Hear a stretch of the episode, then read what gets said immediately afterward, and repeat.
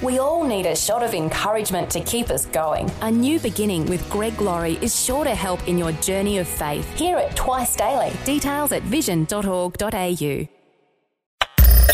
Audio on demand from Vision Christian Media. How many of you parents would be willing to say this? How many of you parents would pray, God, do whatever you have to do in me to bring my children back to you? Because historically speaking, that would mean you have to suffer. And you have to suffer greatly. Because when your children see your faith and trust in Jesus, when your life is falling apart, that's when your gospel is most compelling. He is the King of Kings and the Lord of Lords. What he shuts, no one can open. What he opens, no one can shut. Today. Today. Today. Today with Jeff Vines, pastor, apologist, and Bible teacher.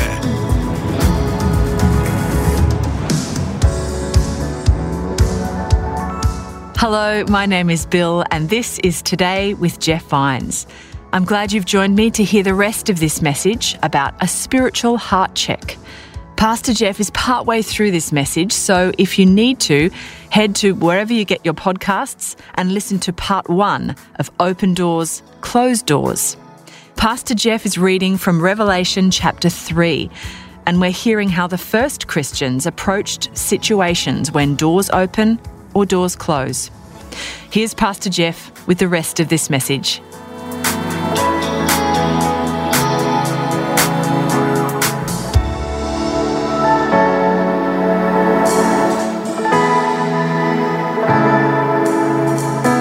We had a God's Pantry fundraiser last Friday, and we have a comedian named Nazareth show up. It was fantastic, wasn't it? Nazareth, what a name. Can anything good come out of Nazareth? Can any good comedian come out of Nazareth? I wondered. He told a story about a young man, and he told it so fast, I hope I can catch the, the gist of it here, but there was a young man who had had a great, uh, a successful life at a very young age, and he was being interviewed on the local radio station, and the, the host asked him if he had any regrets at all this far, and he said, yeah, I, I, I've got a few, but here's one. Evidently, when he was even younger, five of his friends decided that he would take his pet hamster, build a little parachute for it, and throw it off the sixth floor of an office building. Parachute was pretty good. So they dropped it, thought they would just catch him at the bottom, and the parachute worked better than they thought. So the wind got it, and he started kind of carrying it over the city. They watched the little hamsters. He went over the bay, over the island. They never found or saw him again. He said what was really interesting, a, a lady called into the radio station and said, wait a minute. I used to live on that island across the bay. And my family and I, I begged my mother for a hamster for like six months. She said, if God wants you to have a hamster, he'll send you one. Sure enough, I was playing in the backyard and a hamster parachuted down from heaven. That's humorous, but who controls the winds that blow change into your lives? Everything that comes in, who, con- who controls the winds and the waves? Social sciences tell us we take credit for the good things that happen to us, but blame the world and everything else for the bad. But in Matthew eight twenty-seven, what kind of man is this? Even the winds and the waves obey him. Jeff, I'm having a hard time with this. I just don't think God would allow some things into my life, and you say that he's allowed these things into my life. Are you saying that God holds the key to every door? That if something comes into my life, God saw it and did not stop it, even tragic events? Friends, there's no other option. He's either God or he's not. He's either omniscient and omnipotent or he's not. There's no other system. There's no other way. Well, then, if that's the case, then I'll tell you what, God doesn't love or care about me. I've had so much trouble in my life. First of all, he gave you his son and he secured eternal life. And if he never did another thing, he's done enough. But here's the second thing. You have no idea how many events in your life he has stopped.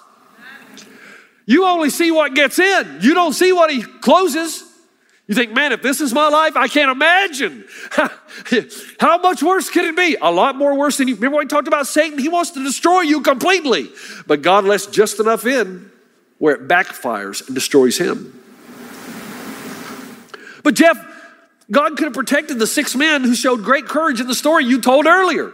He could have spared Antipas in Pergamum. He could have spared all the disciples. You know, they all died horrible deaths. One of the things that I'm sorry, I just have to laugh at is when I see a preacher talk about how God never wants you to be sick, never wants you to be ill, and always wants you to be rich. And I think, dude, have you read the Bible? All the disciples died horrible deaths, and they all praised the name of Christ as they were dying. They said, praise be to God. You know how many times we read that? Praise be to God. May we be found worthy to share in his sufferings. Now, I got to stop there. Could I do that? If I'm experiencing something tragic, now, if, if a guy steals the golf cart and I get my clubs back, I can probably say, praise be to God. But if something is wrong with someone that I love, I'm not sure I could say it. But they said, may we be found worthy to share his sufferings. When I was in seminary, I did a, a mini thesis on the problem of suffering.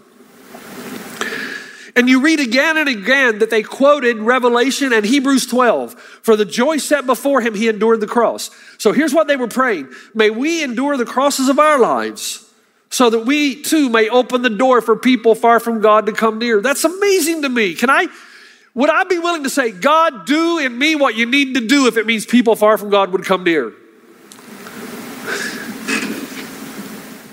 And then, then my mind goes in this direction, if I can just be honest. Well, they didn't have that much to lose, you know. I mean, life was already bad.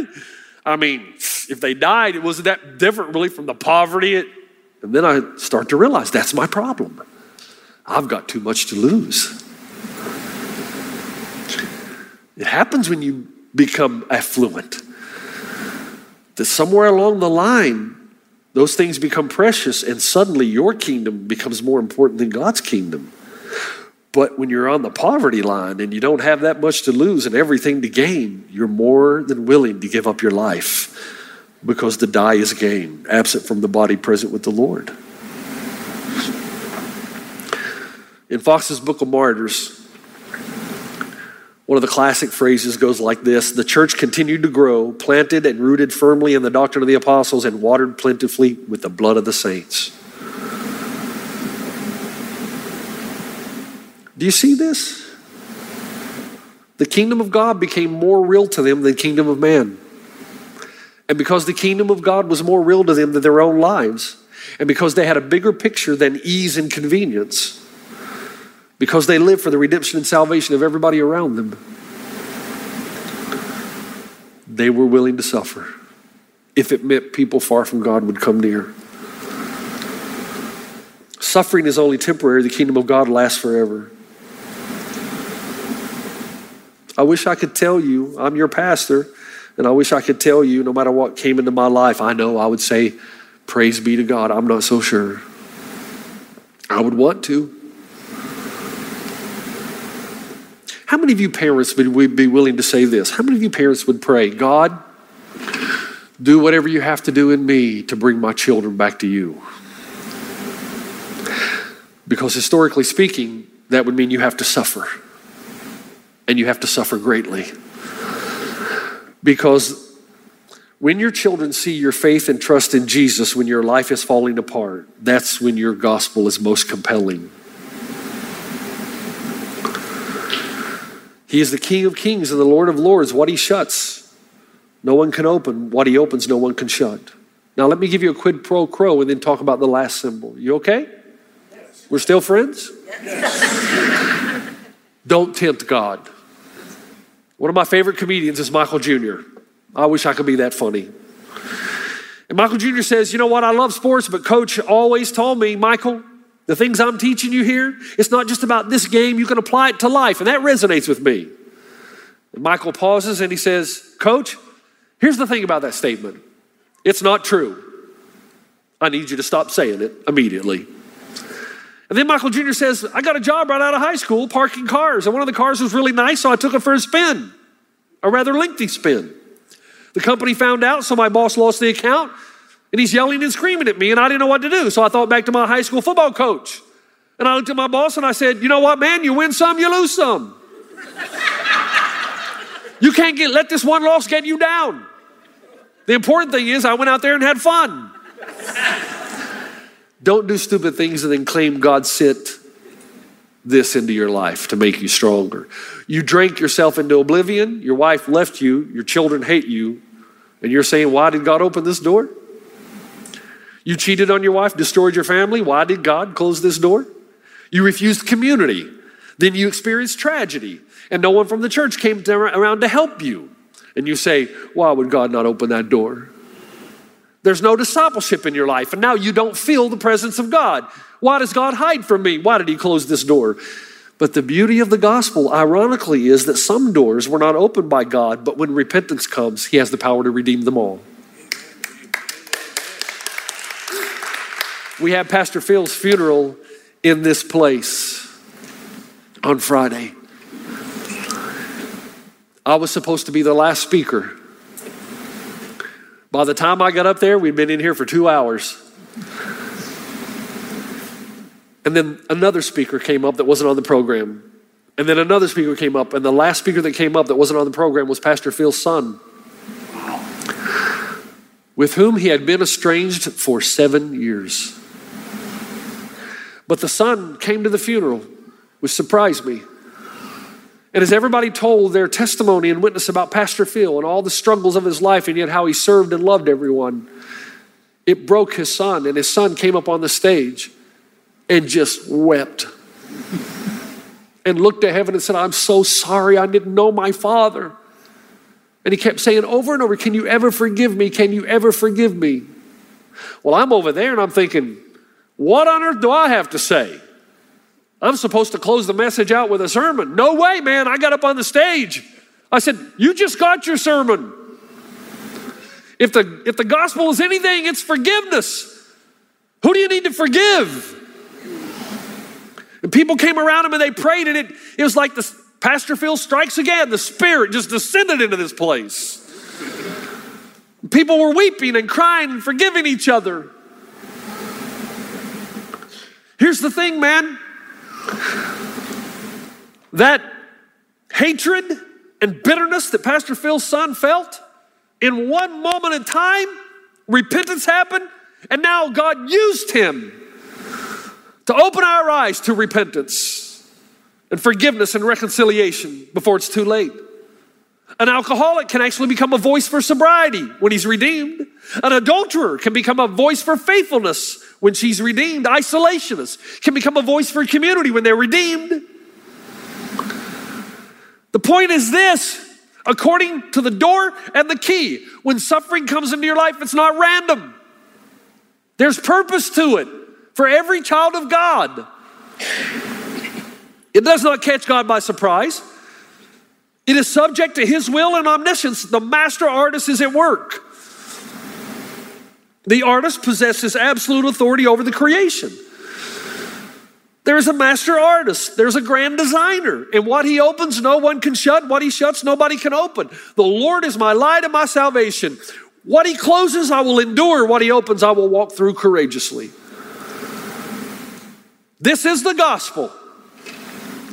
And I know if I would tell you that if you come to Christ, you're going to get rich. You're never going to have any problems. All your suffering's going to go away. This place will probably be packed. Remember what we said about tickling ears? But the truth is, you don't own your life. Now, if you stopped there, it would be a depressing message. But the third symbol that we read in the letter to the church of Philadelphia is the pillar. Oh, this is beautiful. Let me read it to you. Verse twelve, the one who is victorious, I will make a pillar in the temple of my God. Never again will they leave it. I will write on them a name, the name of my God, and the name of the city of my God, the new Jerusalem, which is coming down out of heaven from my God. And I will also write on them a new name. Now notice, they will become a pillar in the temple. Never again will they leave it. Well, the temple represented the presence of God. So if you're a pillar in the temple, you never leave the presence of God. The message is, don't think Christ is going to send you out there through those doors on your own.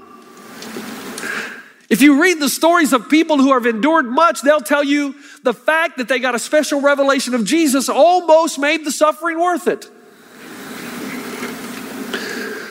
Job said, before I had heard about you with my ears, now I've seen you with my eyes. And you know this other passage that I've quoted from Job where he says, I know that my Redeemer lives and in the end he will stand upon the earth? Wait a minute. In this context, What could Job have been speaking about? See, in the past, I've always thought it was the end of time, the, the second coming, but I'm not so sure it is, because who is Job's redeemer right now? God. And God did stand upon the earth. Now stay with me. When Jesus faced his furnace, how did he respond? Let me out. When he saw the door through which he was supposed to walk, what did he do? If there's another way, not this door. He banged on the door and it didn't open. He faced the ultimate door and he found it closed. In other words, Jesus, the one who holds the key, knows what it's like to be locked out. Hebrews chapter two, because he himself suffered when he was tempted. You don't think he was tempted to flee the garden? He's able to help those who are now being tempted. When Jesus faced the ultimate door, he found it closed. And what was his response? Not my will, yours be done. Remember, I asked you the question about, if I told you, would you pray to God and say, do whatever you have to do in me that my children may come back to you? You know what Jesus said? You know what God said? You're all my children. I love you, and I'll do whatever it takes to get you, even die myself.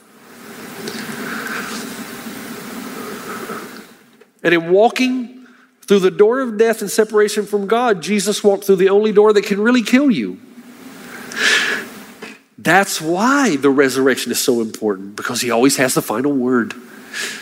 And whatever you lose on this earth, he will replace to an infinitely greater degree. That's why he can use you for his purposes. But if you're not a person who hyper endures, first of all, recognize that we don't hyper-endure because we haven't lost ourselves yet. We think it's us and God. And God wants to know, no, it's God. To do with your life whatever he needs to do to help those who are far from God to come near. But I will go with you. And I will give you such endurance, and I'll give you such strength. I will give you a revelation of myself that you've never seen before, that together you and I will make it. You know, I've learned to pray in my life now. The older I get, the more I realize this. My prayer now is Psalm twenty-three, only I pray it differently. God, whatever you do, make me lie down in green pastures. Lead me beside still waters. Restore my soul. Know that I am weak. And if you're going to open this door, go, go with me. And before, I may have heard about you, but let my eyes see you. I read a book a few years ago about a Japanese-American P O W, and the gist of the book basically was this: the torture, the death, the starvation, the cruelty. It was all so overwhelming that he said they, they never allowed themselves to laugh or cry. If they laughed, they were afraid they would start hoping, and there was no hope. If they cried, they were afraid they'd become so depressed they'd take their own lives. They became stoic. And then near the end of the book, you read that they learned through hidden radios that the war was over. And even though the war was over, they're still being beaten, they're still suffering. It's going to take two more weeks before the war ended for them, before the news reached. But he says, but now we were able to laugh and cry because we knew that redemption was coming. Folks, those first Christians in Philadelphia, to them, since the resurrection was true, nothing else really mattered. And the sooner they could get to that life, the better. I am saying to you that my life is shallow because I don't live for the kingdom of God as much as I should. And that's part of the problem with affluence. I meet my African Christians in places like Zimbabwe who are more than willing to do whatever it takes for their friends who are far from God to come near. And yes, primarily because there's no other hope other than Jesus. I want to do something this weekend. I want you all to bow your heads, please. On every campus, I want you to bow your heads. And those of you whose life is going pretty good right now, good for you. I'm happy for you, but there's many around you, I promise, that brought such a burden into this place. And they're trying to come to terms with it and harmonize it with God, who seems to be quiet, who seems to be almost absent. If your life is good, would you pray a prayer for them? And if your life is a mess right now and you just are at the end of your rope, can you listen to my prayer for you? And would you embrace it? Let a pastor pray a pastoral prayer. God, I pray for my friends in this room who are suffering under such tribulation and trials. Maybe it's the death of a loved one. Maybe it's the sickness or illness of a child. Maybe it's financial disarray, economic depression. I don't know what it is, but it's heavy on their hearts. I pray, first of all, Lord, that you would open their eyes to the fact that you are the door and you have the keys, and nothing makes it into their lives. Nothing that catches you by surprise.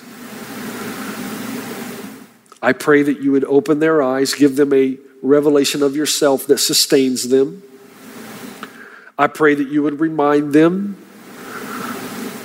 that nothing comes into their lives over which you are not sovereign, that you have the power to permit, to stifle, to defeat, and that in your time you will, in your way.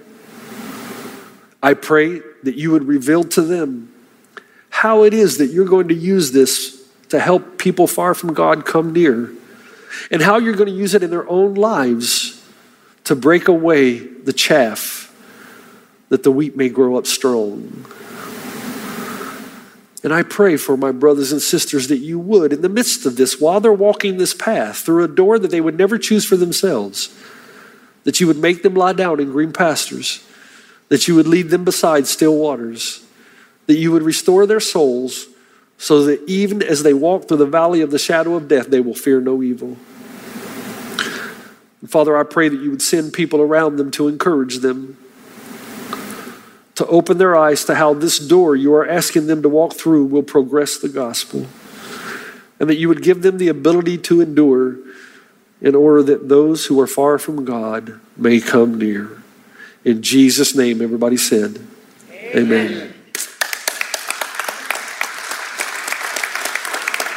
Father, I thank you for every person in the room, and I, I pray that anything I said that is not consistent with your word, that it would just be like seed on the path and it would be scattered. It would not take root. But anything I said that is consistent with your word and your movement in our lives, that it would take a deep root, and it would go so deep that it would last for eternity. And in some way, it would encourage my brothers and sisters who are facing such trials. I pray, Father, that more than anything in this message, even though we have not talked about it often, that all of us would understand that it is impossible to endure, to hupomone, to hyper-endure, without a life of discipline, whereby we are in the Word, whereby we are living life in community with other Christ followers, whereby we are worshiping on a regular basis, whereby a priority in our life is to connect with the Savior, who, even though we walk through the valley of the shadow of death, we will fear no evil, because he holds us close to his side and empowers us to endure whatever he calls us to endure, that he assumes the responsibility to equip us to do that which he has called us to do. In his name, amen. You've been listening to Today with Jeff Vines. Next time, we'll bring you a new message from Pastor Jeff. You can listen to more messages like this. Just search for Today with Jeff Vines wherever you get your podcasts. You make me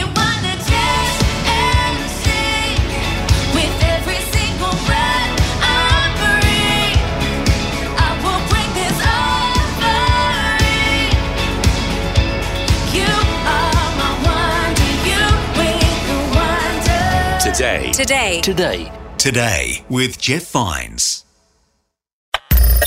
Thanks for taking time to listen to this audio on demand from Vision Christian Media. To find out more about us, go to vision dot org dot a u.